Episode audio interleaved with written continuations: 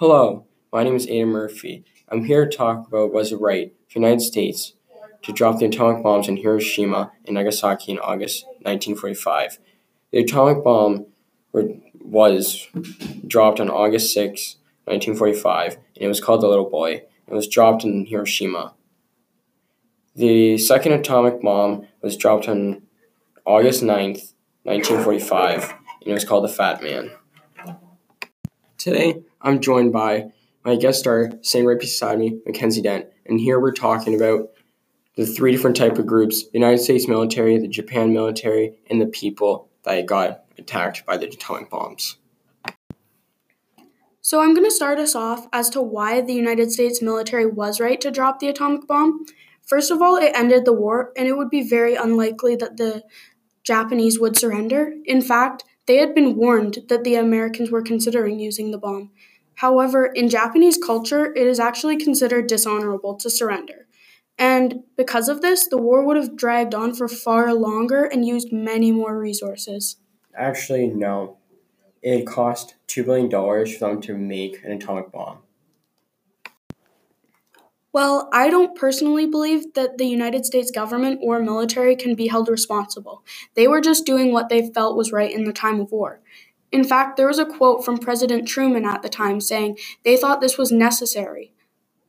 Well, at the same time, when they dropped the atomic bomb, they also killed their own people and they killed hundreds of thousands of Japanese families.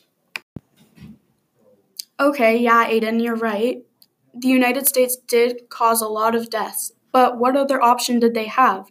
They feared the Russians or the Soviet Union would invade, and in turn, an invasion would have resulted in far more casualties. It also would have gone on for a lot longer. Well, actually, you're right let's start talking about the Japanese military. In my defense, I don't think the Japanese military would want the bomb to be dropped because they didn't want too many people to get killed or hurt. Yeah, but it's war, and sometimes you gotta do what you gotta do. And if the war had continued, a lot more people would have gotten hurt. Well, it's not just that. Also, it's not just military, like Japanese military people that got killed. It's also the civilians who didn't have the protection and everything that got killed, like families, babies, and children. Well, now we're going to start talking about the Japanese people who got affected by the atomic bombs that were dropped when it happened. That's true. The bomb did destroy a lot of families, but just think how happy some families would be to know that their brothers, their husbands, their sons are coming home from war because the end of the war and the dropping of the bomb meant that Japanese soldiers could come home.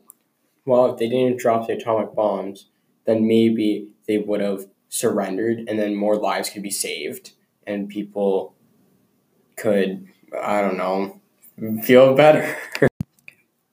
One really good thing that came from dropping the atomic bombs is people truly realized how dangerous and powerful they are.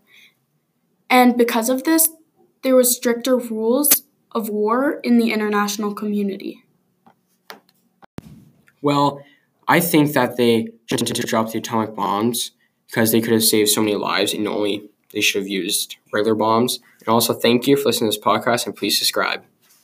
But also but also after the the atomic bombs were dropped, the radiation was so bad that all of the food, animals, and humans couldn't live there after the war happened.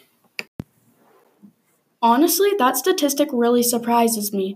As I mentioned earlier, it's typically dishonorable to surrender, so I'm surprised that the Japanese people wouldn't have wanted their soldiers to die in battle.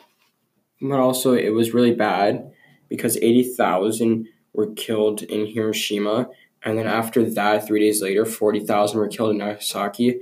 And after a couple, like weeks after, there were thousands of people who died from the radiation poisoning and other um, poisoning or.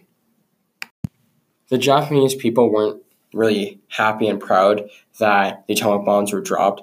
And in 2015, 79% of the Japanese people thought that it wasn't the right decision of the United States to drop the atomic bomb.